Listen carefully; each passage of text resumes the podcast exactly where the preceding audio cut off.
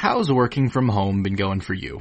Remarkably Remote from GoToMeeting will help you succeed in today's new normal. In just three minutes or less, we'll share simple but helpful tips to keep you on track. From managing your motivation, workload, and relationships to hosting and attending virtual events that keep you connected with your clients and colleagues. So check out Remarkably Remote on your favorite podcasting platform or head to gotomeeting.com slash tips.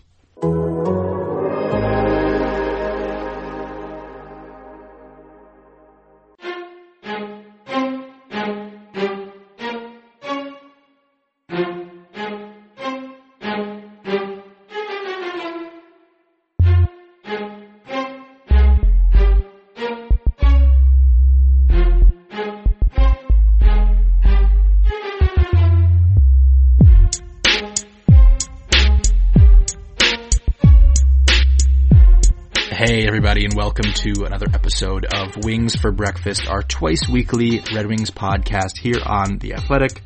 I am Max Bultman. With me as always is Prashant Iyer. And we have a really fun episode on tap for you guys today. We have been uh, planning it for about a week now, so hopefully we've had enough time to prepare. This is going to be our trivia episode. We've both prepared questions for each other uh, in three different categories. Prashant, how are you feeling about uh, the competition to come? Well, uh, given that I've got five years on you by age and can maybe remember the late 90s a little bit better, I've got a little bit of confidence. I feel like I got a little bit of an edge here, but you know, we'll, we'll see uh, what you've dug out, Max. Yeah, I was worried about that the whole way. I was thinking the whole time about how many times I've had to ask you on the air who someone was that we were talking about or what the significance of them was. So I did a lot of research though. I spent, uh, I had a day off yesterday and I spent a good amount of it working on these questions because, uh, I really do love to win. So hopefully, uh, hopefully that there's something good in my favor here. All right. Well, uh, you know, you took the day off to prepare. I worked until 10 p.m. So let's see what happens. Yeah, I would say, I mean, look, I have to have some advantage here. Like, it, you know, it's just the way it's going I, I need to balance the scale somehow, you know?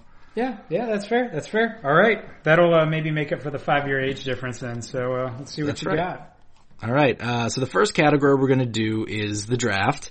Uh, do you want to ask first or answer first? Uh, you know, I think I'll ask you first, and I think just Okay. to lay it out so everyone knows how we're going to score this here, to make sure Max doesn't cheat at the end after uh, everything is all said and done. So every every question's I'm not worth, above it. Yeah, you know, every question's worth one point. Um, what we've decided is some of the questions we've created for each other have multiple answers. And so if someone were to get all of the answers correct, they would get two points. If they get a partial answer, they still get one point. And then prior to the start of a category, so we've, uh, we've created three categories here. We've got the draft, who am I, and we've got championship teams. Prior to the start of a category, uh, either Max or I can call that we want to double the point value for all of the answers, uh, meaning that we will get twice as much for everything in that category. However, we do have to call it before the category starts. So I guess with that being said, Max, I'm happy to uh, ask first, but would you like to double on the draft? Uh, that is the category I would like to double on, and I would like to propose one other rule here before we actually begin. So one of my questions, like the first question I have, is going to ask you to name six of something, um, and I would like to make it so that when you have something like that, any any that's over four, can we get one wrong answer we're allowed to give in the set? So like if I ask you to give six answers, you can get one wrong. You basically get seven chances to name six, kind of thing. All right, I'll uh, I'll allow it. Okay, cool. All right, then yes, I will answer first, and I will All double. right. All right, Max is doubling. So, you know, I, I started to go at this in sort of a Jeopardy format where there's a little bit of an escalating difficulty. Again, it felt like, you know, I wanted you to get a little bit of momentum here. So here's, here's the nice softball that I've come up with. So, uh, the last time the Red Wings selected in the top five, who did they draft? The last time they selected in the top five, they drafted Keith Primeau. That is correct. 1990, third overall. Excellent. One point. All right. Well, two points for you, right? You doubled up. Oh yes, let's go. All right, you're off to a good start. So you want me to move on to my next question here then? Yes. All right. Well, uh, so the first round picks here, they get all the hype. So who's the last player the Red Wings drafted in the seventh round that actually made it to the NHL? The seventh round. Okay, so N was the fourth or the fifth. Uh, Nyquist, Athanasiu, same range. Uh, the seventh round. Boy. Was it Henrik Zetterberg? It was not. It was Alexei Marchenko, Ah. defenseman out of Russia. Took him in right. 2011 at 205th overall. Serviceable defenseman, but not Henrik Zetterberg. He, I think he would have been next if he went further back. So Marchenko is in my uh, my Red Wings blind spot where I have like a window there in the early 2010s where I was not paying any attention to them. Max, I would like you to know that I specifically catered my questions to the early 2010s to make sure I maintain my advantage here. All right. All right. So then, question three, escalating in some difficulty here. So with Yaroslav Askarov potentially going in the top 10 this year, Yep. who is the only goaltender the Red Wings have taken in the top 10 in their draft? I have this as a question too. It's Jim Rutherford. It is Jim Rutherford. In 1969, the Wings took him 10th overall. It's a fun little question Has Jim Rutherford still been GMing his way around the NHL here. All right, I'll have to change mine on the fly. That's fair. Uh, it's nice. I got to knock out one of your questions. I gave you two points though. yep. All right. So next up, and uh, wording uh, carefully here, this is a multi-part answer. So the Red Wings have drafted five players who have gone on to play more than 1,000 games for the Red Wings. Name those five players. Nicklas Lidstrom, Steve Yzerman. Okay. Sillinger didn't do it for the Red Wings. Fedorov, I don't think got to a thousand for the Red Wings. I think he was still in the 900s.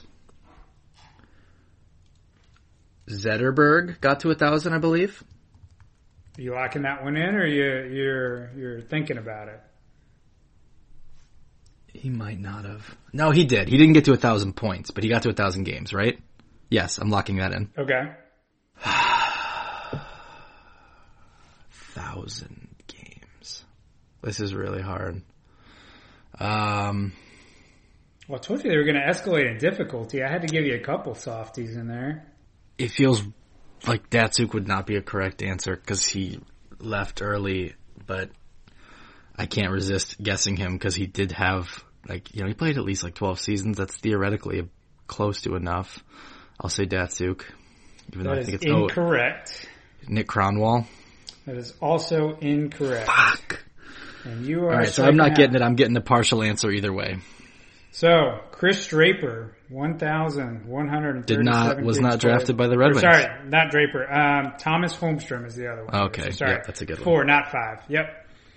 So Thomas Holmstrom. So you will get your partial point here. One Yeah. round. All right. So so who did I get right? You got uh, Nick Lidstrom, Zetterberg, Steve Eiserman, Yzerman, and Henrik Zetterberg. Yep. Datsyuk played, I believe, 958 games, so Oh, just shy. Nick Kronwall was also just shy. Um, but Thomas Holmstrom is the fourth one in there at 1,026 games played. So, All right. It's a good question. All right, I'll take my So- partial credit. all right. Well, here's another. That was a big opportunity. That that would have been a four pointer. That would have been. You had the shot there. You had the shot. All right. So here's the last question for you. It's also a multi-part question here. So the Red Wings have drafted five players, 200th or later, who have gone on to play more than 400 games played. Mm-hmm. Name those players. Datsyuk and Zetterberg. Incorrect on Datsyuk. He was not 200th or later. When is 200? I guess that's the seventh round, huh? That is the seventh round. So Datsyuk Jonathan Ericsson. sixth round. All right. So Jonathan Ericsson and Henrik Zetterberg. Oh shit, there was someone who they took in like the eighth round. Uh, was Konstantinov that late? Are you asking me or are you telling me? This is my favorite question for my I'm, learners. sub- I'm submitting a guess. All right, so Konstantinov, 221st. Okay, excellent.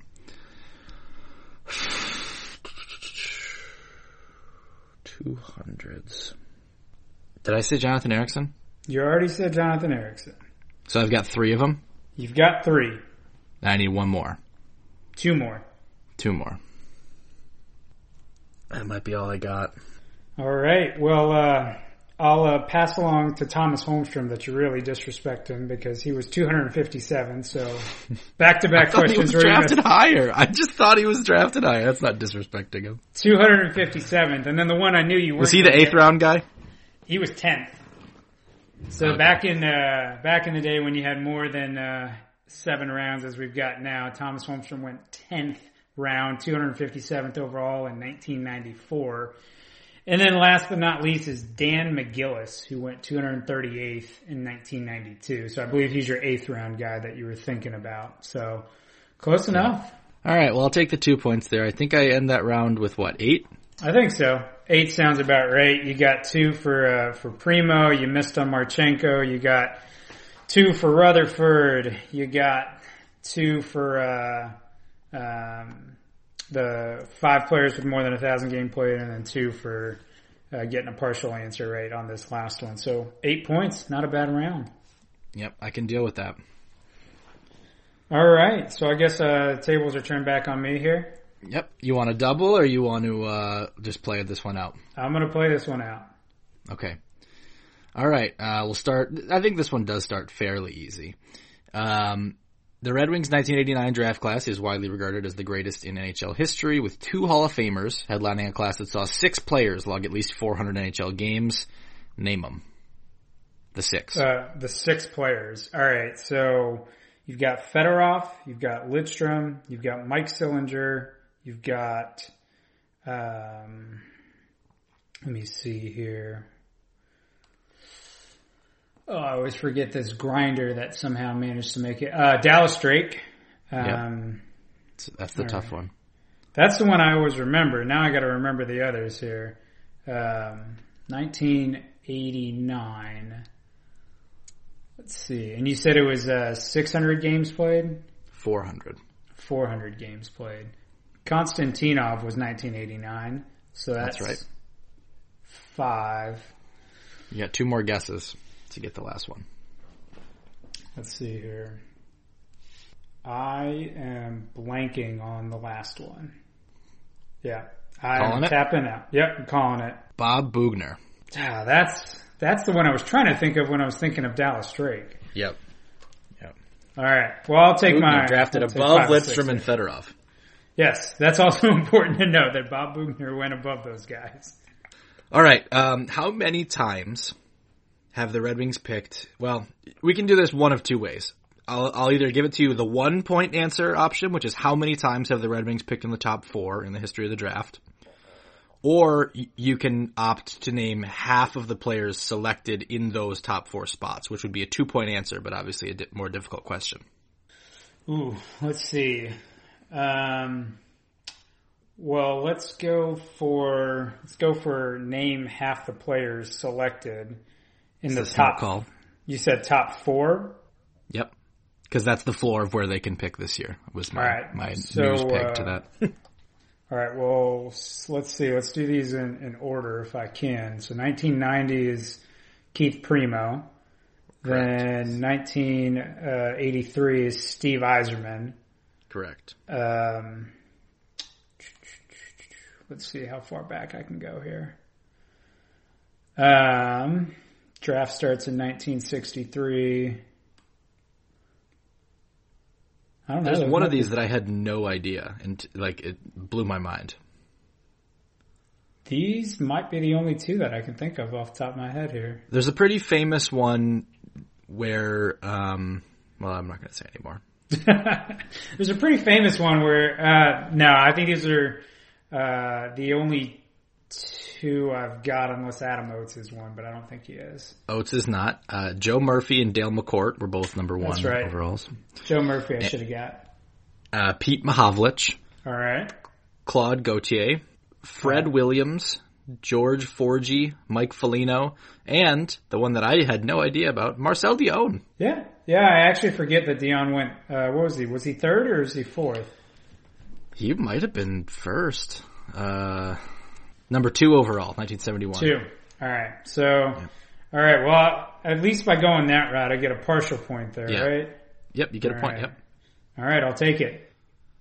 All right. Um, so you you got the you, you knocked this one out when you asked it to me. What is the next highest pick after 10th overall that the Red Wings have selected a goalie? So Jim Rutherford went 10th overall. What's the next highest pick? And I know you love your, your goalie drafting. I want to say it's 20, it's 24th, maybe? I thought that was the answer. I remember that pick as well. But the answer is actually 11th overall. They drafted Terry Richardson in 1973. Huh. There's One another goalie later. that they take in the 60s that was technically the fourth round. That was like in the 20s. And then more recently, the one I almost asked you was, was Tom McCollum in 2008 at 30th overall. Yep. That's the one the Wings won't live down. But, Yeah. alright. No, Swing I thought I thought me. it was 24th as well, but it is 11th. Swing and a miss. Alright. Max, you stepped, uh, you brought your A game on these. I mean, it would have been easier for you if you hadn't asked me the same question. That is true. That is true. I could have gone to a backup there. All right, here's one of my favorite questions, um, and I, I think I mean you'll, you'll get part of it. You'll get partial for sure, but five current, uh, sorry, yes, five current members of the Red Wings NHL hockey operations department were drafted by the franchise as players. Name them. You get six guesses, and hockey ops would include executives, coaches, and scouts. Okay. So, Steve Yzerman, Correct. Uh, um, Jiri Fischer, Correct. Uh, let's see. Maltby was Edmonton. Draper was Winnipeg. Or was uh, yeah, it was Winnipeg. Um, let's see here. I believe Devellano was back in the day, right? Mm, I don't think he was ever drafted. Oh, that's Not right. He would, pre- entry he would draft, predated the draft. Um, let's see here. I think that might be. Let's see. You said there was You got six. more. You got more in you. There's five. You get you get six guesses. You got more in you. I know you do. I mean, Nick Nick Kronwall technically, That's I don't know if he counts. Yes, right. and I mean, counts, yeah. Lidstrom obviously does stuff in Europe too for the organization, although I don't know that he's a former. I don't have him in the hockey ops department. Okay. But you got two more. These are the hard two. But one of them, if you're watching the games, you're seeing him. Yeah, let's see. Yeah, I don't. I don't know that I got him. I don't know. All right. Doug Houda in the second round in 1984. Now an assistant right. coach. Defenseman, yeah. Jesse Wallin, who was newly hired chief scout for the That's Red Wings, right. was a first Jess- round pick in '96. I remember Jesse Wallin quite well. Uh, Yeah. Completely forgot that he was brought back as a scout. So, all right, Yeah. good questions, go. Max. Those are some challenging ones. All right, and here is a riddle. Because you couldn't help Uh, yourself. That's right. Uh, one of the Red Wings' late round draft picks in 1990 never made the NHL, but still managed to take the ice for more than a thousand games. Who was he? You said it was specifically 1990. Yes, but don't Google it. I mean, I'm not googling it. Uh, let's see. 1990 never managed to play a game. You said, but managed. He never made the NHL, but was but took the ice for a thousand NHL games. Oh, that's a fun riddle. I mean, I guess I would have for a thousand NHL games. You said, huh? Um, you know, I don't know. 1990, couldn't tell you. He went to Michigan State. He was a defenseman. All right. If You I said- going? Oh, I can't Sorry, go ahead. No, no, no. I'm not going to do that. I don't know. You got me beat here, Max. You don't want to try and work it out? I don't know that I could. How would someone take the ice for a thousand NHL games without playing in the NHL? I mean, unless you're going for a Zamboni driver, right? Nope. You're close. Yeah, and I, I got nothing. it's Wes McCauley, the referee. Was an eighth round pick of the Red Wings in 1990. The referee. Huh. So, Max, you really went all out that day off really helped you here. I was thinking, I was like, all right, I need to like make this, you know, relatively straightforward for Max. And now I'm thinking I might have to like reach into the bag of tricks.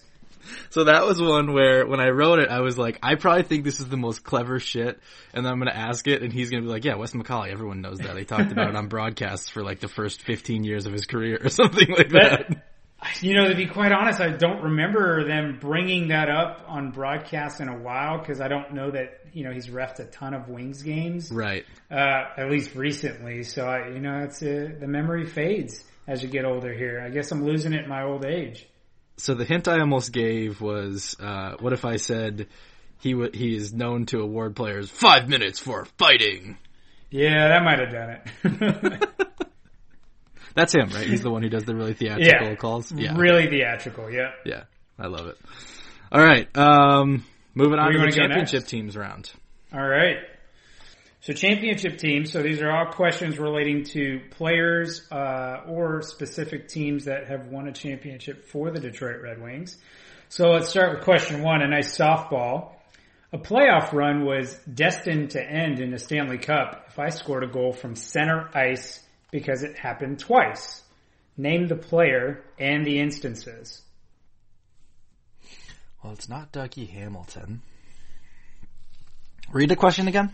So a playoff run was destined to end in a Stanley Cup if I scored a goal from center ice during the playoff run because it happened twice. Name the player and name the situations. Jesus. This is the softball, by the way. I don't know this at all. Um, is it Yzerman? Didn't he have like a really long distance goal against the Blues or something like that? That was right outside the blue line, and that one, Oh, Game okay. 7, 1996, uh, Oh, Western didn't win the Conference semifinals. So that was not a Stanley Cup winning All team. right. I'll take the L. All right, it's Nick Lidstrom, and it's Okay. 2002, Game Three versus Vancouver. The Wings were down 2-0 in that series, and Nick Lidstrom scores from center ice on Dan Cloutier, and the Wings win the next four games. Wow. And then it's 2008 versus Nashville. Lidstrom actually scores from his own blue line on Dan Ellis when the series was tied 2-2 in Nashville. Uh, and actually, actually I believe this one's game six, so this is actually, um, the game where the Wings defeated the Predators. So, I should have known that. That was in my lifetime. yeah, Nick Lidstrom scores from center ice. The Wings are going to win the Stanley Cup. Happens All right. twice. All right, Max. So here's another one that you should know from your your extensive research, which it sounds like you you did on your day off here. so question two is another multi-parter. In 2001, 2002, the Red Wings were sometimes carried by the two kids and an old goat line. Name the members of this line.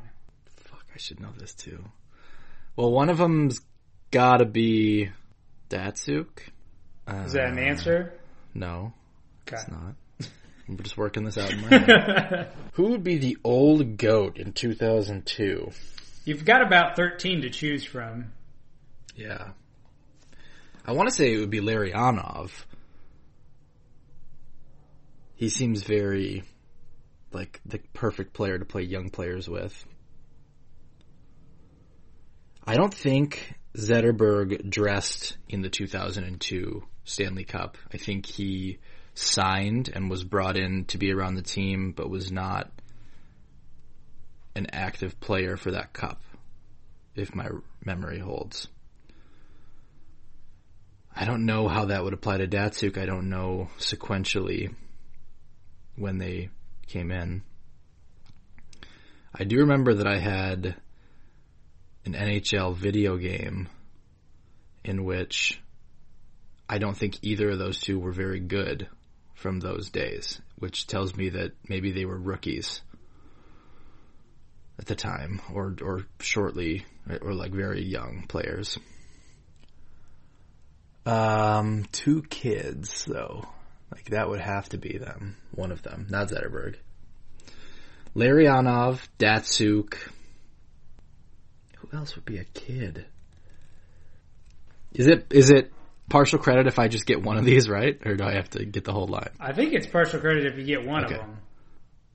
But I haven't yet. Well, you know, I'll tell you once you finish your answer here, Max. You, it's like Jeopardy, but you get six minutes to answer. yeah, no, I, I've taken too much time. I'm gonna lock in Datsyuk and Larionov and hope one of them was on that line. So Datsyuk was. Okay, excellent. It was Pavel Datsyuk, Boyd Devereaux, and Okay. Brett Hull. Oh, he's the old goat. Okay. And so then in 2002, 2003, Devereaux drops and Zetterberg joins. And so it's now Datsyuk, Zetterberg, and Hull. How But- about that? That's a line. That's a line right there for you. Why do you think Brett Hull still scored 40 goals in 01 yeah, no kidding. Because No you got to play with Datsyuk as your centerman.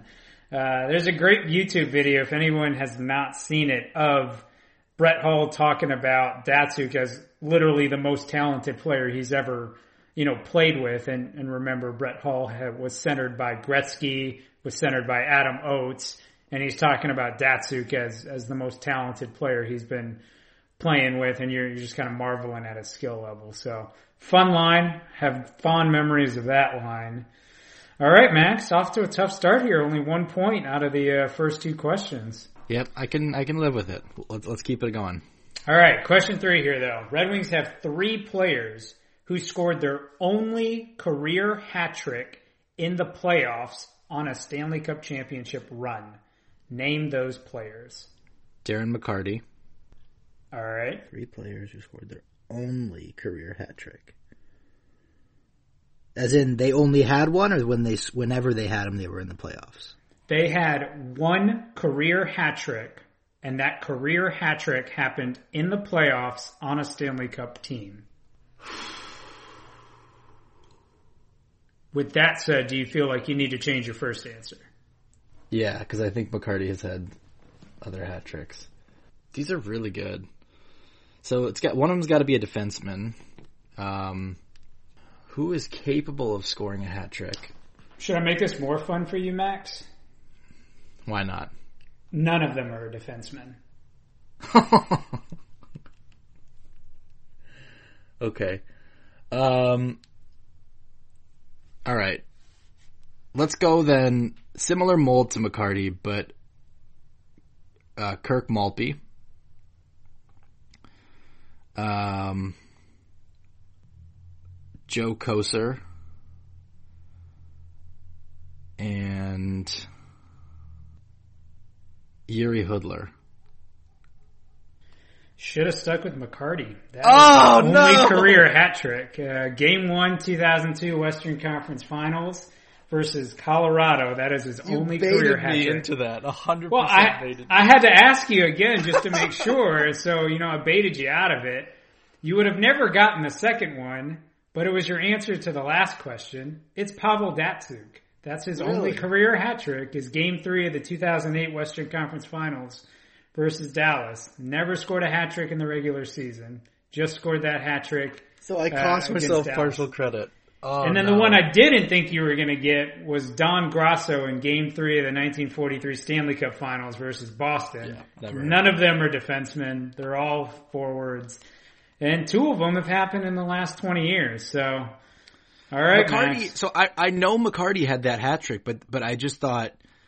I, for some reason, I thought he'd had like a few in the playoffs. Like I had him kind of pegged in my head as a guy who, like, just would come alive. I mean, I think that still kind of is true. Like he was a pretty good scorer in the. He came alive runs. against Patrick Roy. You know, my favorite Yeah. stat is uh, of his 20 career playoff goals, 11 of them are against Patrick Roy. So, um, but he he only has the one hat trick, at least per per Hockey References uh, database of hat tricks. It is just the one against Colorado.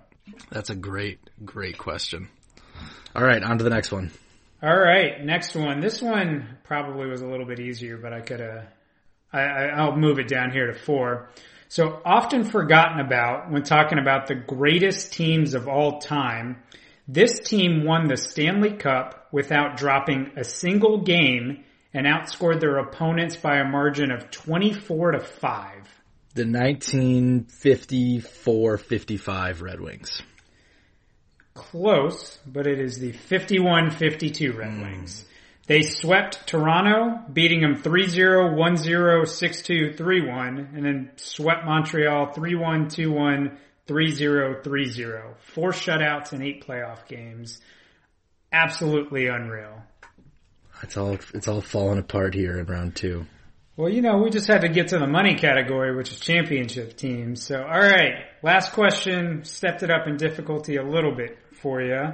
I feel like I feel like here's like it's like the sabotage of like I, for as long as I've covered the Red Wings, I've had to care a lot more about the draft than championships. Well, so here here's the thing. My strategy behind this was the draft. That's kind of the the the one where I know there's only a finite number of things you can really consider here. So I'll let you have those points, but we're going to bring out the actual questions on on who am I in the championship team. So, all right, question. My who am I round is so easy. I'm going to get murdered in this. Well, thanks. You know, I haven't doubled up yet, so now I know where to go. All right. So question five, um, one of my favorite questions here.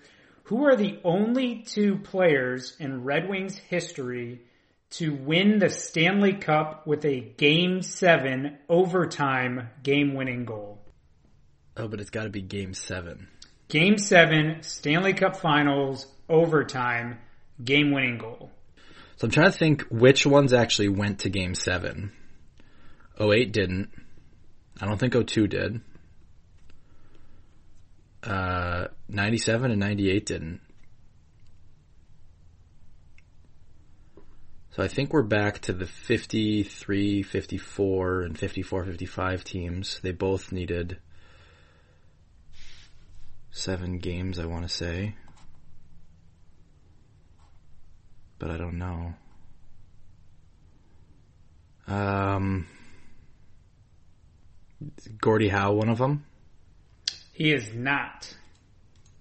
Mm, Alex Delvecchio. He is also not. Okay, lay it on me. Yeah, you weren't going to get these if you didn't get the other ones. So the first one is Pete Babando. In 1949-1950, scored 831 into double overtime against the Rangers to win the Stanley Cup. And then Tony Leswick in 1953-1954 scores 429 into the first overtime against Montreal. Thought it'd be one of the heavy hitters. So 54-55. You did. 54-55 did go seven games against Montreal. The game did not go to overtime. Oh, okay. All right. Max walks away with one point from the championship teams. Rough. I am technically though. I'm still up by six points, I think. So even if you get all of them in this round, uh, I'll be ahead. Unless That's you double. fair. All right. I am not. I am not going to double here because I told you my who am I. You already, yeah. I mean, I was thinking uh, about championship teams, but you, you, you let it slip. So you got to play right. the game here. All right. So championship teams. All right. The 2001-02 Red Wings had one of the greatest greatest championship seasons of the modern era, headlined by nine Hall of Famers. Who was the team's leading scorer, and how many points did he have in 80 games? Uh, I believe Brendan Shanahan, I think, scored 87 points. Okay, so you get one of them there. Uh, he had 75 points. Less than a point per game. I couldn't believe that that team with that many Hall of Famers had less than a point per game. Ah, close enough. I'll take my point. Okay.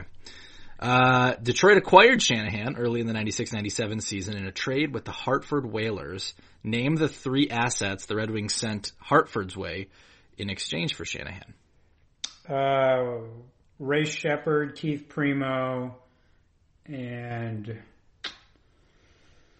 Oh, I'm blanking on the third one. I don't got the third one.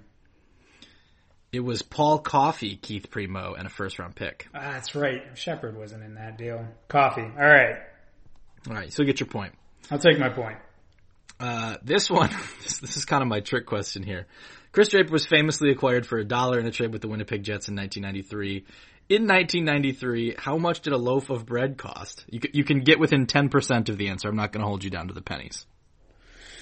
1993, how much did a loaf of bread cost? Uh, let's go with uh, a buck 33. Oh, you're so close. A dollar fifty-seven. So you you did not get that correct, which I'm very grateful for. I can't believe Amazing. that he was acquired for less than the cost of a loaf of bread. Well, so the, the best the best thing about it was the whole thing was future considerations in the deal, right. and, and, it wasn't really named, and it never was publicly said. And I don't know if you know the story behind it, Max, but Draper actually he learned about it from a reporter who basically in a scrum told him that he was traded for a dollar, and he didn't believe it, and actually went back to management and said, "Wait, was I really traded for a dollar?" And they're like, yeah, I mean, that's what it was. So the, it was always labeled as future motivation. Yeah. yeah, I mean, it was always labeled as future considerations and, and no one really ever publicly said what it was until I guess we're, you know, management effectively said, yeah, we'll take the dollar. And then, you know, the, it got down to the reporters and the reporter mentioned it because the reporter basically offhand said, not bad for a guy acquired for a dollar. And Chris kind of stops him and goes, wait, what?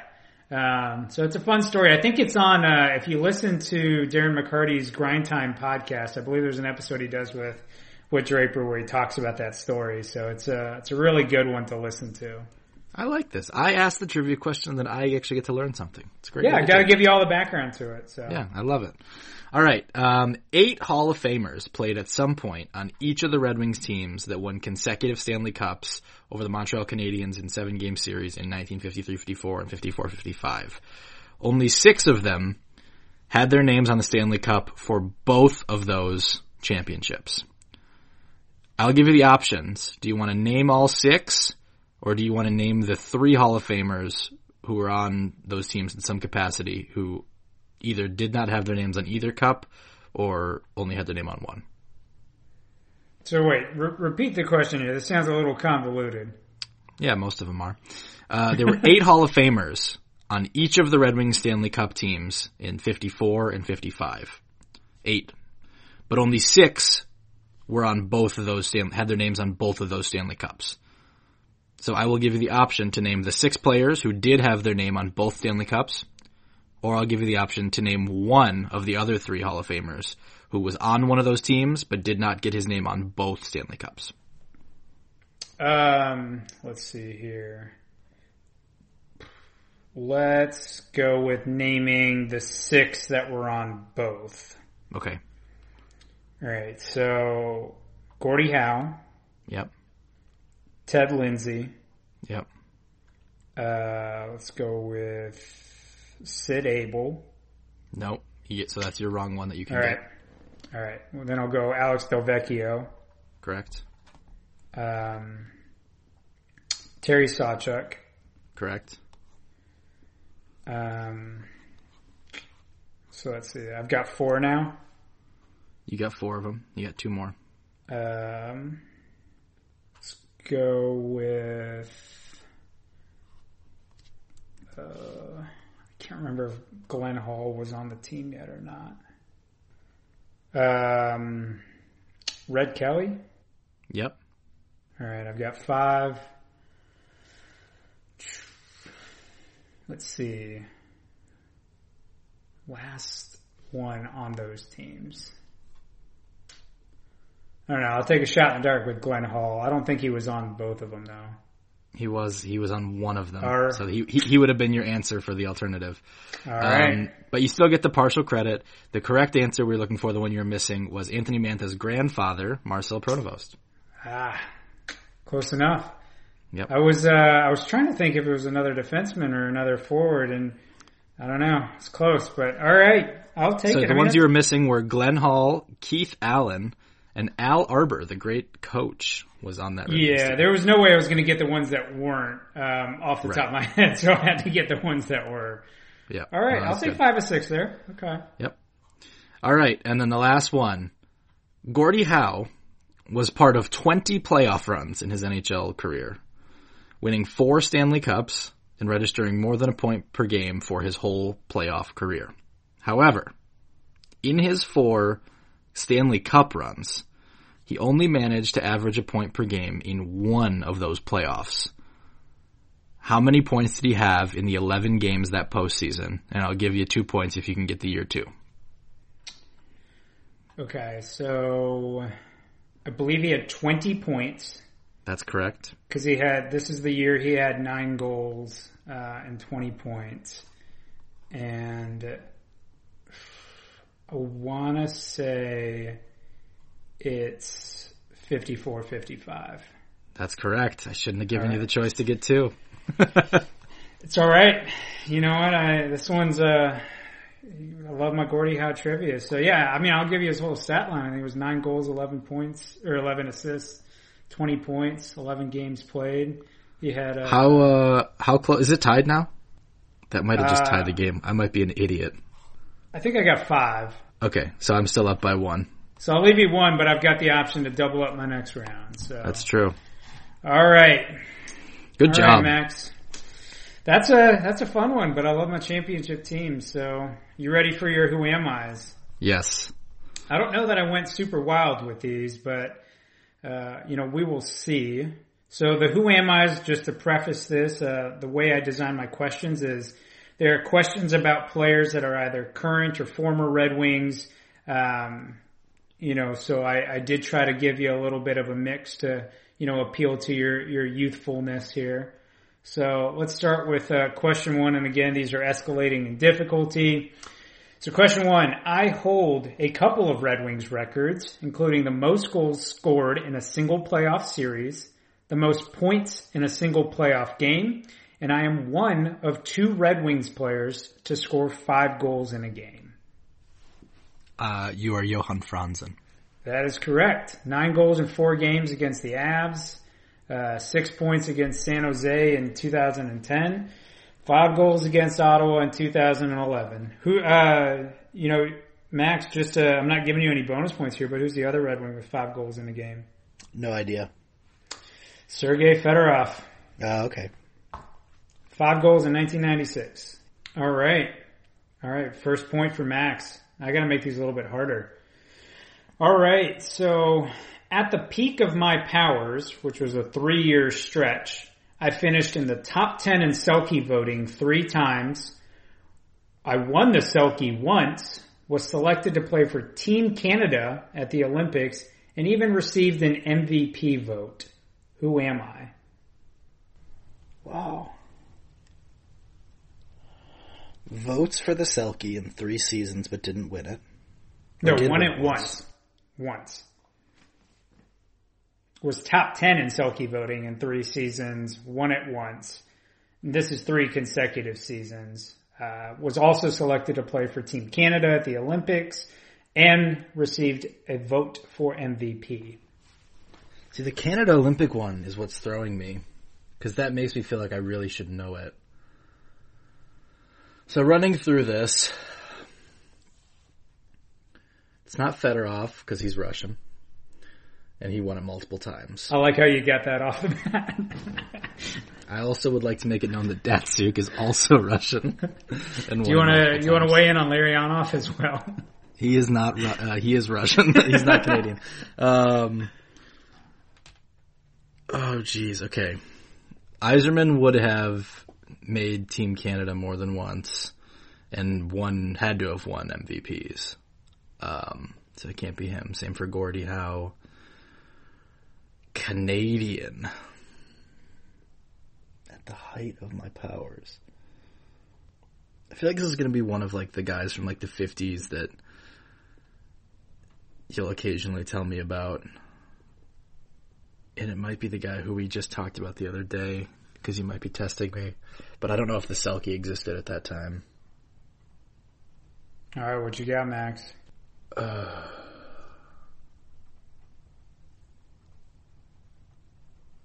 don't know if I got anything. Remember, this is question two. I know. Are you Pete Mahovlich? You are not. You are Chris Draper. Oh, I should have got that. So Draper wins the Selke in 2003-2004. He's sixth in 05-06. He's eighth in 06-07. He plays for Team Canada in 2006. And he got an MVP vote in 2003-2004. The MVP vote derailed me on that. I was thinking of, of more like goal scorers who would have had a couple of really good defensive seasons. He got one singular MVP vote, but he got a vote for MVP in 2003-2004. Oh, that's such a good one. Damn it. It's, uh, you know, well, I, I, if I had to ask you a question, I can't just say who's traded for a dollar. That's the easy one. I got to No, give I you. know, I know. I got to know. give you the challenging part here to get him. Yeah. No, that's great. That's a great one. All right. So um, this is question number three. So while uh, so basically over the last thirty years, I hold the record for the most points scored in a single game with eight. Most points scored in a single game. With eight. Read the first part of the question again. So, over the last 30 years, I hold the record for the most points scored in a single game with eight. Did I do it as a Red Wing? You did not do it as a Red Wing. Sam Gagner. That is correct. Sam Gagner, four goals, four assists, eight points against Chicago. Most points scored in a game since Mario Lemieux in 1988. All right. Good work there, Max. I figured I uh, would trip you up a little bit with your uh, early 2010 knowledge, but you, you managed to stash that away. That. I, I vaguely remember from when they traded for Gagner stumbling across the fact that he had like a crazy game. Like I know, and I couldn't I couldn't mention any of the OHL stats because you know from all the times that I've talked about right, how exactly. he's on that list, you're going to get that. So all right, fair enough. There's a, another point for Max. So uh, two points so far. All right, gonna have to step up some difficulty here. All right, so as a rookie, I scored a goal at 16:30 of the sixth overtime to end the longest playoff game in NHL history. Who am I?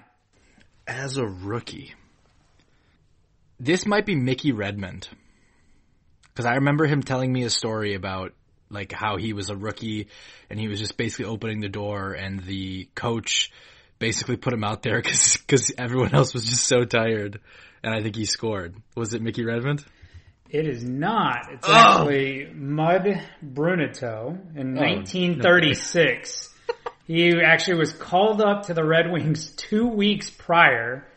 Was still trying to figure out how to play. They're playing the Montreal Maroons and he scores at 16:30 of the sixth overtime. So they basically played 116 and a half minutes of oh overtime. And he scores then, it's the first, that's game one of the series. So, uh, it's games one through three. Yeah, basically. So, Mud Bruneteau, answer to one of my favorite All trivia right. questions of the longest overtime game. That's a good one. All right. Last but not least, a number of great goalies have played for the Detroit Red Wings. Out of all of them, I hold the record for the best save percentage in a single season with a minimum of 25 games played. Oh god, I feel like I'm being trapped. you should always think it's a trap. Dominik Hasek? That is not oh. correct. It is Glenn Hall. Okay. And that's 1956 for, and 1957. Well, that's I knew him also because for that era, by the way. Yeah, for that era right. to have a save percentage like that. That's exactly right. So per hockey reference, they have his save percentage listed at 928. Max, would you like to know who the runner up is? Sure. Jimmy Howard, 927. Wow. So That's great. That is great. So in 2016, 2017, Jimmy Howard had a 927 save percentage. So uh, either way, that would have been a fun one to to get if I could have had it as him. The best part about all of this is Jack Adams, the Red Wings uh, general manager at the time, traded Glenn Hall after this season. So. Um, and this was right after the year prior he traded Terry Sawchuk after winning the Vezina and the Stanley Cup. So, uh, Trader Jack, as he was uh, known. There you go. All right.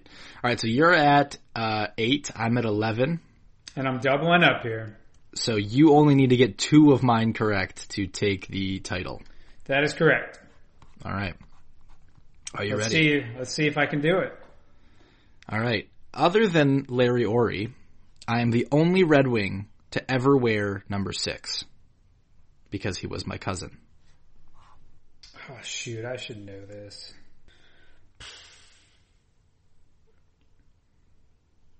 Number six. Oh, I don't know why I'm blanking on this. I am not, no matter how long I think about this, I don't think I'm going to pull it out. What you got Yeah, I don't next? think you are either. Cummy Burton? That's a name that honestly they used to bring up on the broadcast when they would talk about retiring Larry Aurie's jersey, but Right. no, that is one I do not have in me. All right. Um, I may have garnered most of my fame for another team, but I'm a Hall of Famer drafted by the Red Wings who remains the franchise's all-time points per game leader to this day at 1.18. And that's w- points with the Red Wings. That's points with the Red Wings, 1.18. Yep. And you said garnered. Most of his fame for other teams. All right. Let's see here. It's a good question, Max. Uh, And I sh- I'll say it wasn't other teams; it was one other team. Is where where he's most famous for. all right. Let me throw. Well, I don't know, a random one like a Pete Mahovlich. No, No, who you got? that is Marcel Dionne. We've talked about him Marcel in this uh, in this. Yeah, I just didn't. I didn't think of him in his first four years Yeah. with the Red Wings that he. Uh, he was that he, did was that, much. dynamite still. I can't All believe right. they would let him go at that point. Like a guy, you, you draft a guy second overall, he puts up 1.18 points per game, and it's like And you yeah, decided to deal him? Yeah, right. Fair enough. Like, All right, time to come up clutch. you need two of the last three. All right, let's see what I got. I don't have as many career goals as Luc Robitaille, who shared my number with the Red Wings. But I did have back-to-back 50 goal seasons and I'm still the franchise leader in goals per game. A little bingo bango Mickey Redmond here. Nailed it. Yeah, it's number twenty. All right, moment of truth. Like many of my teammates on the Red Wings Stanley Cup teams of the late 90s and 2000s, I was drafted in 1989 in the third round. Who am I? Uh, third round should be Nick Lidstrom. Sorry. Like many of my Red Wings teammates, I was drafted in the late 90s and two, or I was drafted in 89 in the third round, uh, but not for the Red Wings. I'll clarify that Oh. and give you a second chance. I was like, I mean, that's Nick Lidstrom. All right, so drafted in the third round, um, but played for the late '90s, early 2000s Red Wings. Is what that's what you're Yes. saying with your question? Yeah, that's kind of the hint because I don't want to just ask you. I was drafted in the third round in '89, so he All was a. Red Wing of those teams. He was in that same draft in that same round as Lidstrom. Yeah, Uh, I want to say it's Kirk Maltby. do you want to say it or are you saying? I mean, I'm, I'm going to say it. I think he was drafted third round by Edmonton in '89. Let me see if that's true because it might be. I don't actually know. I'm, I'm spitting here. It's it's not the answer that I have down, but it, if it's true, I guess I should probably give you the credit, right? it is not true. All Uh. Kirk Maltby was not. The answer is Chris Draper. Oof. Swing and a miss. All right. All right. So it's all down to this. I'm up by one point. You can get two points for getting this correct. Got it. All right. I'm ready for it. I saved more pucks than anyone in the history of the franchise. Just 30 shy of 14,000 for my career. All right. So this is basically the longest running goaltender for the Red Wings. I'm going to go with Jimmy Howard. That's correct. Yeah. Because uh, right, Osgood didn't Great face enough shots. That's a good one. Osgood was like the answer you want to say because Yes, he played exactly. nine years, but those teams were too good. He, he only faced 20 shots Well, a night. and Sawchuk played a ton of games, but in an era where there were fewer shots. and we don't even know if they were all recorded. So your answer could could very well have been Sawchuk, but we don't even know if they captured everything. But it's a good test, Max. You you brought out the big guns there. I was really glad you decided to double for that round because it was only ever possible to get two points. Like there were Right. so many multi-point answers. If you'd have doubled on championship teams, this has been this would have been over before the round even started. And and that's honestly what I was thinking about doing until you kind of let slip. So you kind of baited me into going into the the who am Yeah, I? I I was getting if my I could my run, I was getting my McCarty's revenge. I was gonna say because if I could just uh, if I could have run the whole who am I and taken my ten points, I would have. But man, the championship teams is where the money's at. I know those teams backwards and forwards. So well Yeah. played, well played. You got to pull out what you can to keep it close. yeah. Well, all right. In the end, you win by a score of twelve to eleven. Well done. Uh, well played. And I, that was really fun. I I uh, I really enjoyed putting that together.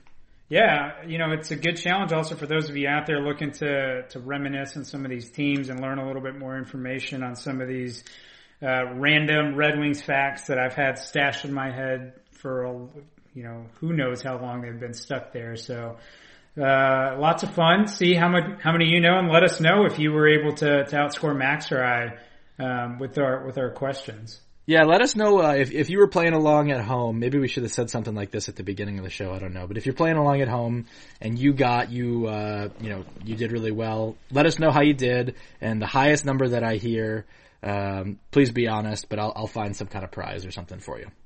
I like it. Yeah. All right. All right, sounds good. Shall we go to? Uh, we do have some questions today. If, if you're down for that, I know we've already basically hit our hour, but It's all good. Let's take some questions. All right. Um, Tori Harrington asks, "What is the ideal fourth line? Is it grinders, grit, and penalty killers, young and sheltered players, power play specialists who don't need a lot of even strength time? What's kind of your ideal composition of a fourth line?" Yeah, I mean, this is a great question, and you'll honestly see NHL GMs are super conflicted on what the ideal fourth line should look like. I think there's not one right answer here. I think ultimately it does need to fit a little bit to what you know the the team needs. My personal belief is this is where you can kind of stash your your higher skilled players that maybe are not as sharp defensively. Um, and you don't need them to see as much ice time, but you want to take advantage of their skills in, you know, at, in certain scenarios. You know, a guy that I think of as a great example of this is the Thomas Vanek. Like, uh, by the end of his career, he was an outstanding passer, great playmaker, terrible defensive forward. So the more minutes he was out there, he was going to give up more than he gave you. But if you're able to to really shelter him and protect him and put him in these nice situations and then throw him out on the power play where he can use his vision uh, to create passing lanes, then you're going to get more than you give up with a guy like that. So my personal belief is kind of constructing a roster with those types of players on your fourth line, um, as well as using kind of the younger guys uh, who are on entry level contracts, maybe a little bit cheaper to again help you kind of manage your your salary cap. But I, I do think the NHL should move away, and, and Stanley Cup winning teams in particular should move away from the stereotypical uh, checking penalty killer that doesn't really offer you a lot you know, offensively because if, you know, coaches are tempted to match those guys against the other team's best lines, and what ends up happening is now those guys are playing 20 minutes, they're giving you nothing offensively, and they're just, they're trying to survive and keep their heads above water defensively. Yeah, I, I think I have kind of a boring or annoying take on this, but it, it just depends on like what you have. You know, like at the end of the day, yes, you, at some point you are acquiring players um, to be in your fourth line, but I think if you're making a priority of like, you know, building your team around like, I mean, not around a fourth line, but like if you're thinking too much about your fourth line and roster construction, I think you can get into trouble with it. Like at the end of any given day, you look at like what a fourth line often looks like. Yeah, a lot of it is often it's your penalty killers and it's your kind of your grinders, your checkers because you have those guys on your team. But when like Team Canada builds their Olympic roster, they still have all stars on the fourth line. So it's not like there's something inherent about it being the fourth line that means it has to be a specific type of player, right? Like, um, I, I think if, if we're using the definition of fourth line as being like the guys who get the fewest minutes, then yeah, I think that makes it on most teams the natural place to put your penalty killers and your young players who are breaking into the league, like, like I'm talking very young, not like your 22, 23 year olds, but like your 20, 21 year olds. Um, I think it's natural because you can bring them along slowly, they can get some ice time, and then as, as they seem comfortable and like they're not going to make huge mistakes, then you quickly move them up so they can play with the kind of skilled players who will get the most out of them. Um, you know, like Michael Rasmussen was a perfect example of this a couple years ago, playing on essentially the fourth line. He was kind of learning what the NHL was like, so I think it was the right call to have him on the fourth line. Um, but if Michael Rasmussen's on the team next year, you know, I I think it would be a mistake to play him more than like a third to a half of the season on the fourth line if you can avoid it. When you can, when you're able to kind of play him in more, um, you know, with more skilled players, even though he does project as the kind of tough, physical, strong defensive player, like I think you ideally want him more on the third line where, you know, one of his great traits is playing at the net front. In order for that to be an advantage at all, you have to have him playing with someone who's going to get the puck to the net, someone else who's going to get the puck to the net, right? So um, it, it depends on what you have, though, right? Like on the Red Wings, I would say your best fourth line right now is it's a place to put someone like Frans Nielsen. Um, it's a place that you can put someone like Evgeny Svechnikov next year or Givani Smith as they're kind of breaking into the league. Um, and it's a great spot to put one of Darren Helm or Luke Glendening, who are kind of your prime penalty killers. The other one probably is going on the third line um, to play kind of a. It, it is kind of, I guess, a checking role, but also a forechecking role. And I think that gets forgotten when people talk about grinders. Is they're not just defensive checkers; they're forecheckers too. And, and you need that. You need guys who can go win the puck. So it depends on your roster. Is the boring answer, but I think in some composition, those are the types of players you want. And I don't think it's all one. Uh, and, and I certainly don't think it's all uniform across all teams. Yeah, I mean, all teams can't go uniform, you know, as of Right. You know, right now, just because you, there's not that kind of distribution of skill. But I mean, if you're thinking about a team like St. Louis, which has done a really good job, I mean, they've got guys like Ivan Barbashev, Oskar Sundqvist on their bottom line where these are players Right. that are a little bit more talented than your typical fourth line player, but they're able to trot those guys out. I mean, even guys like Rob Thomas and, and Sammy Blais and Jordan Kyrou have even worked their way up um, over the last couple of years, like as they're getting more time in St. Louis. And those are those 20, 21, 22 year olds like you're talking about, Max, that, uh, you know, that's a perfect spot to kind of break them in and build them up as they, as they start growing. Yeah, and you think about like, let's say everything goes absolutely perfect for the Red Wings over the next two, three years, and they win the lottery and they get Alexi Lafreniere, right? Then you're looking at lines where it's like Larkin, Lafreniere, Mantha, uh, Zadina, Veleno, Bertuzzi, um, who am I missing here? Phil, I guess, I guess Filppula's contract will be up after a year. Uh, Rasmussen, Fabbri, Jonathan Berggren hits. Then your fourth line might be something like Robert Mastrosimone and, uh, who else am I missing here on the wings? Givani Smith? Uh, Yeah, I mean, Berggren. right. Well, Berggren I put on the third line Yeah, there. yeah. Yeah, Yeah, I mean, so- but a guy like Givani Smith's a you know a great player to play there. Svechnikov's Right. still around, he's another guy that can play there. Right. But like a, a Robert Mastrosimone, I wouldn't say he's like what you would call a fourth line player. I think he's like a middle six player. Uh, but if if you have enough talent where you can put him on the fourth line, that's awesome. That's the dream. You want to be the Olympic team that's rolling out like, you know, whoever whoever Canada's fourth line center is in the Olympics. What's it? It's like Ryan O'Reilly or something. You know, like they're they're all stars. You know, they're Selke winners. Whatever. That's great. You want to be in that position. You're just almost never going to be as an NHL team. So then it's about you know who do you want to have your fourth line minutes, and I think that is kind of the what the determining factor, what your roster is, and who you want to have the minutes. yeah, exactly. All right. Um, Eric Clinton says, "Is there any scenario you can see where the Red Wings draft draft Jamie Drysdale? It seems like a no-brainer to him that they need to grab a forward, but he's curious on our thoughts on that subject." Um, I mean, it's hard to say. Like, I don't. There's it's certainly in the realm of possibility, right? Like, he's a he's a very talented defenseman. He's the most talented defenseman in this draft. You know, if the team feels that that's the need, uh, and he's the best player on their board, then yeah, that's a scenario where they're going to take him. I think more realistically, um, the scenario where I envision them doing that is if hypothetically the NHL decides that we're going to stick with the, the same format. Detroit picks fourth.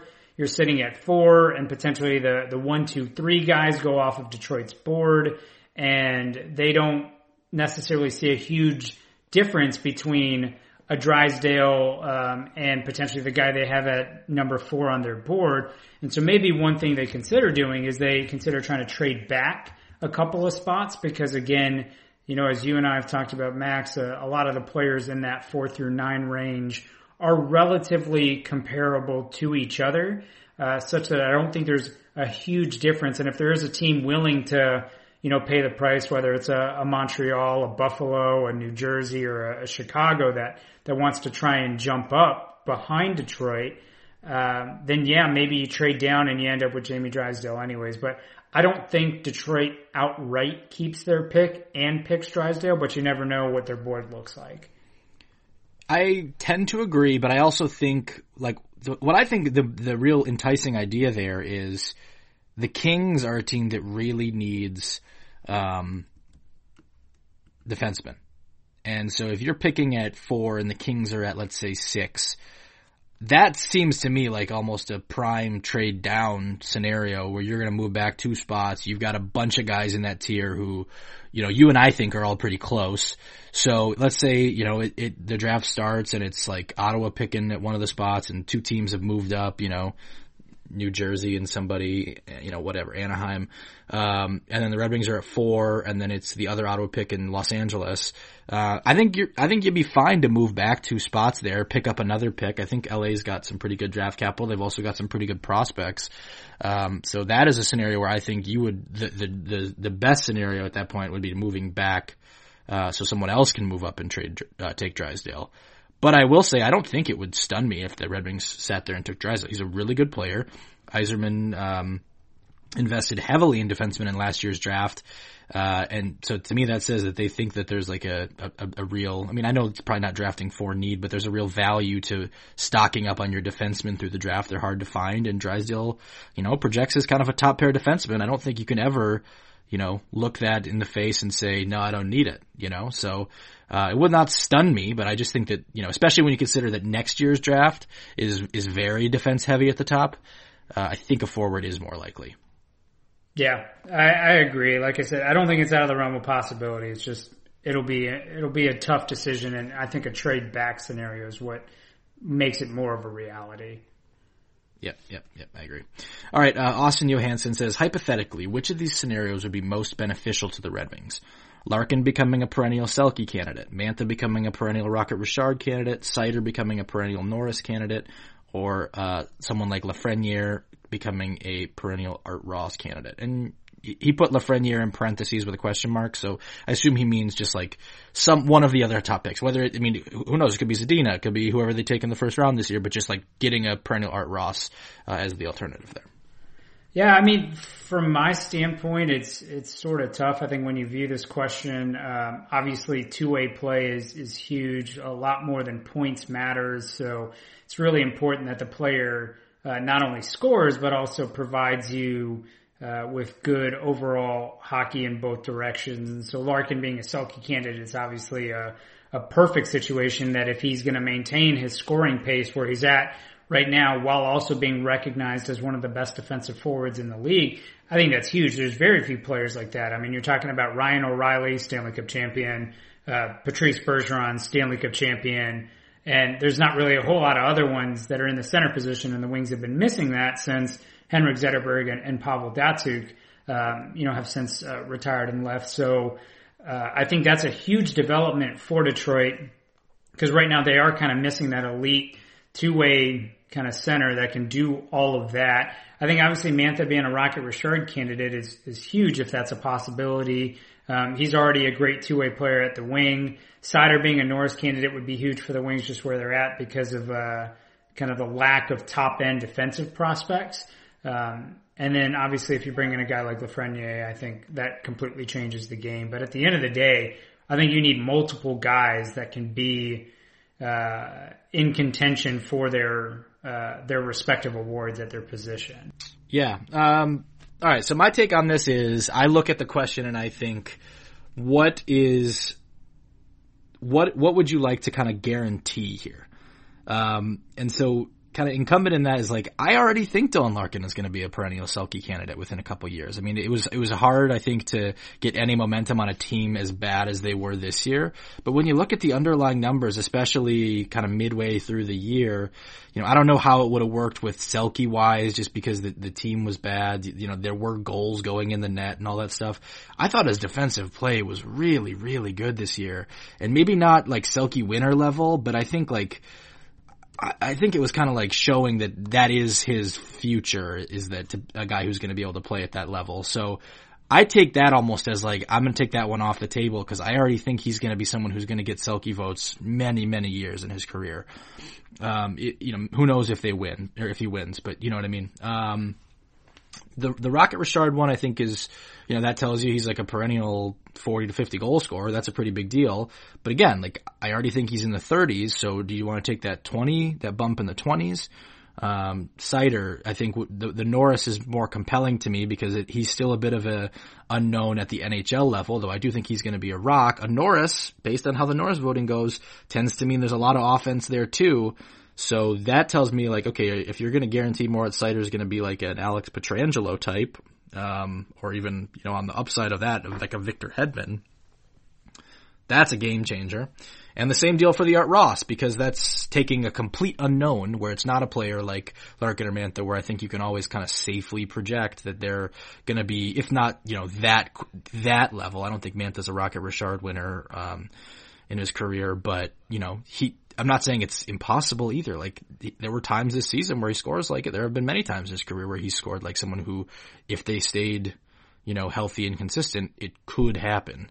And I think same for Larkin on Selke. So I would narrow it down to one of those two, either Seider as as a Norris or uh, or uh, an, uh, you know an undefined player being the Art Ross. What do you think about that? Yeah, I mean, if you frame it that way, I think Seider being the Norris player is probably the biggest right biggest new thing that then solidifies the Red Wings, you know, rebuild plan because you're still getting a top four pick, still adding a guy like that. You still have the development kind of plans of of Larkin and Mantha and, and those guys, but really Seider being a Norris player is the the biggest unknown uh, I think we're out there right now. Yeah.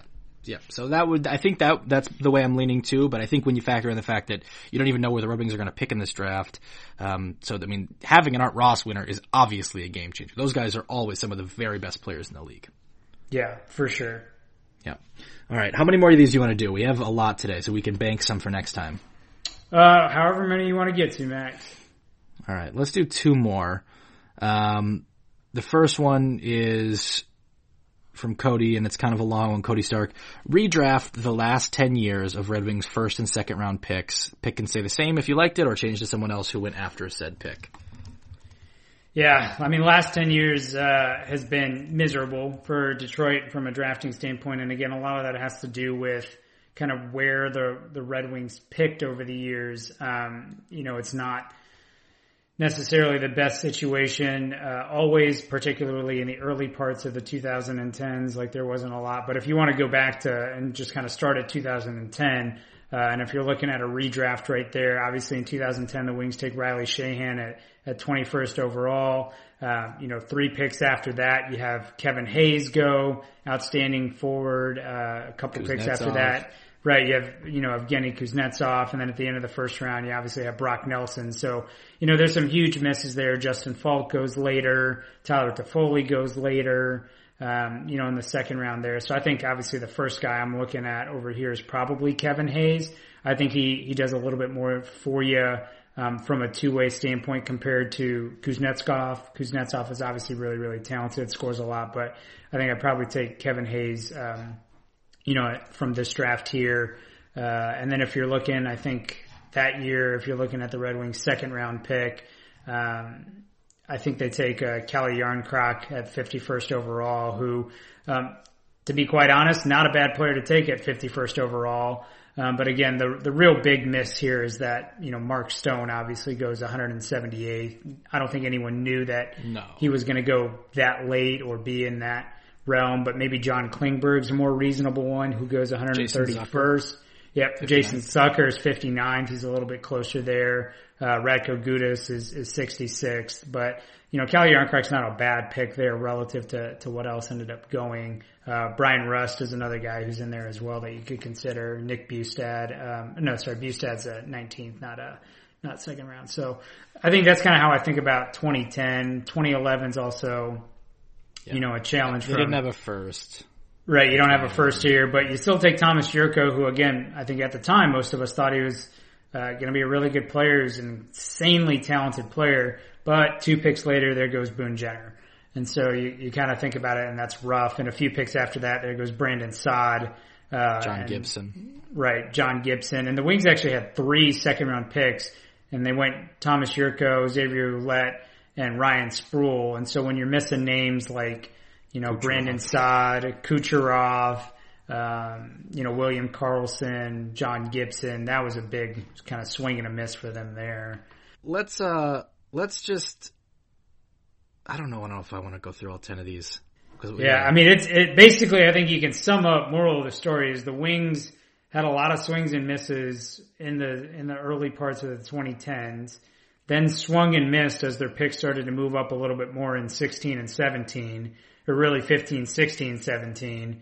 And ultimately that's kind of why they're where they're at now. And I think you could go through every draft and ultimately find guys that the Wings should have taken. But again, hindsight's 2020 here. I'm not ready to write off 16 yet. 16, they got Cholowski and Hronek, and I know, you know, Cholowski had a, had a rough year. But if you end up with two guys who play in your top, I don't know, let's say Cholowski's a four five, play in your top, you know, five defensemen in one draft class. I still think that's a good draft. Yeah, I think it'll always I know come the attached. Chychrun thing happened, right? But. It'll always come attached to the Chychrun thing, and it'll also come attached to the fact that, like, you know, Sam Girard goes at the end of the second round, and and he was a guy that really had first round talent, I think, and, and could have gone in the first round. Obviously, Adam Fox goes later um, you know, at the top of the third round. And so there are a lot of other defensemen that were missed uh, in this class as well. Yeah. Yep. All right. So then we'll just go to the last one um, from Kyle. And, and before I do, we should clarify. Whenever we go through like old drafts like this, like they're not. People seem to take them as criticism or like we're saying that you know, they should have known this and all this stuff. It's not really what we're saying. You can look in hindsight. I think it's fun for people to kind of daydream and, and sometimes there are legit misses that, you know, look what was available one or two picks later, you know, who knows what happened, but we're not saying, you know, oh, like who, you know, how could they have not have understood this at the time? Because drafting is incredibly hard and there's in, incredibly small margins, uh, on draft day that can grow to be massive, uh, years later. So we're not sitting here from, you know, 10, 10 years hindsight saying what idiots could possibly have taken, you know, Riley Sheahan over whoever, all those names we listed. It's, it's just looking back and, and seeing, you know, who else was on the board. I do think it goes to show too, you know, there, there's not a ton of players in every draft who end up being, um, incredible players. It's not like there's four, five, six rounds deep of superstars, uh, but it does show you how you can find a superstar in in late in the second round in all, in like almost every draft. And I think that's a, an interesting point to note too in a draft. The Red Wings have three second round picks. Yeah, I mean, basically that's why the the mantra has always been give yourself as many shots at the dartboard because right there, there are gems really all the way throughout. All right, and then last one, um, Kyle wants to know what term and value would you define as a win for the Red Wings when it comes to signing Anthony Mantha and Tyler Bertuzzi this summer? Both of them are RFAs. Yeah, I think term for Mantha is you get seven or eight. I think yeah. that's a win. Um, and then if you get them under seven million, I think that's a huge win um, for Detroit. And I think Bertuzzi, I don't know that I'd quite stretch him into the seven, eight territory, but I think, you know, five, six would be a good win for Detroit if he's willing to kind of take that intermediate term deal. And then I think for him, if you get him under, um, like under five million, really under 4.75, I think you did, uh, did a really solid job. Yeah, um, and this is a tough one because we don't know what the cap is going to be, right? Like and there was. I just am presuming it's the same. So yeah. So if it's if it's eighty one five, I guess. Yeah. Is that what it is? Yeah. So yeah, if it's eighty one five, I think it's a little lower than what I might have even been expecting a couple months ago, where I thought Mantha's deal probably was going to stretch into the into the high sevens even potentially. Um, but if it stays the same, I think if you can get Mantha I definitely think you don't want to go any lower than like six years with him. I, I, I, think he's hitting his stride, and I know that you know if you want, I guess if you want to go five, that's fine, but don't let him go to free agency before you've really even opened your window, right? Like if we don't think the Red Wings are going to open their contention window for another, what do we think, three years minimum? I guess it depends what happens. Yeah, in the draft at least lotteries. three years. Then like you know, why put yourself in a position where you know, you're going to have Anthony Mantha coming off the books right after at the same around the same time this year's first round picks w- will be right, and potentially right as you're starting to get good. So, I think he's shown a lot. I think you sign him for six, seven, or eight years, and I think if you if the cap is flat, you want to do it right around seven, and if it goes up, I think you go up to like seven point five and have that be fine. I mean, by I forget what it was when I did the story about what their next contracts um, looked like, but I know for sure Dom's model has Mantha generating well above that. I think he has him generating like over nine million dollars of like value a year, just to give yeah. you kind of a, a frame of reference. So no, you don't want to sign him for nine million a year because one of the advantages of drafting a guy and having him be an RFA in your system is that you don't have to pay kind of quote unquote market value. But if if Dom has him generating nine million dollars a year value and you sign him for like seven point nine, I don't think that means you've had a disastrous outcome. Yeah, I mean, I, I completely agree, and I, I think again, you know, the biggest thing for Mantha is going to be getting him to that term that you for sure. Um, and you know, you shouldn't be worried about the injuries with him. I think you just got to go for it here. Yeah. So, so what would be a win? I agree. I think it's like anything in the low sevens or below seven for a long term deal. Yeah, agree. But what's but what's palatable is even bigger than that. Like you can still go bigger and have it be like, yeah, okay, you know. Yeah, and he'll be um, the highest paid player on the team, and that's fine. Right, and Bertuzzi on that same front. Um, and although I will say, I do think th- this being these being Yzerman's kind of first big negotiations as Red Wings GM makes for a very interesting backdrop. Like, presumably, you you think he's going to want to establish some kind of, you know, the old uh, not so hard hard cap or, or kind of like a standard of what you know what it means to to sign an extension right? Like I, I assume isn't I mean in, in Tampa, the cap deals are are all lower than what you would kind of project for those guys on the open market, right down to Kucherov, Yeah. who's their highest paid player at like nine and a half million. He could be more than a ten million dollar player. He's got a Hart Trophy. Um, so I do wonder how that affects things. Like, does that does that keep things down a little bit, maybe from you know where we're thinking? Yeah, yeah. I mean, I think that's uh, that's probably why you want to say, you know, I think right now you have to project it as if this is a neutral GM coming in and doing it, but I think Yzerman gets you numbers that are lower than this. He certainly seems to have so far, but we don't know how things like Florida's income tax situation play into that, and you know there are factors there that are beyond just his negotiation style or the or the culture. Like there are many factors at play. Um, on to Bertuzzi, Dom has his market value at like six, so yeah, I I would tend to agree. You want that in the fives, um, and if you get it below five, it's a win. Yep.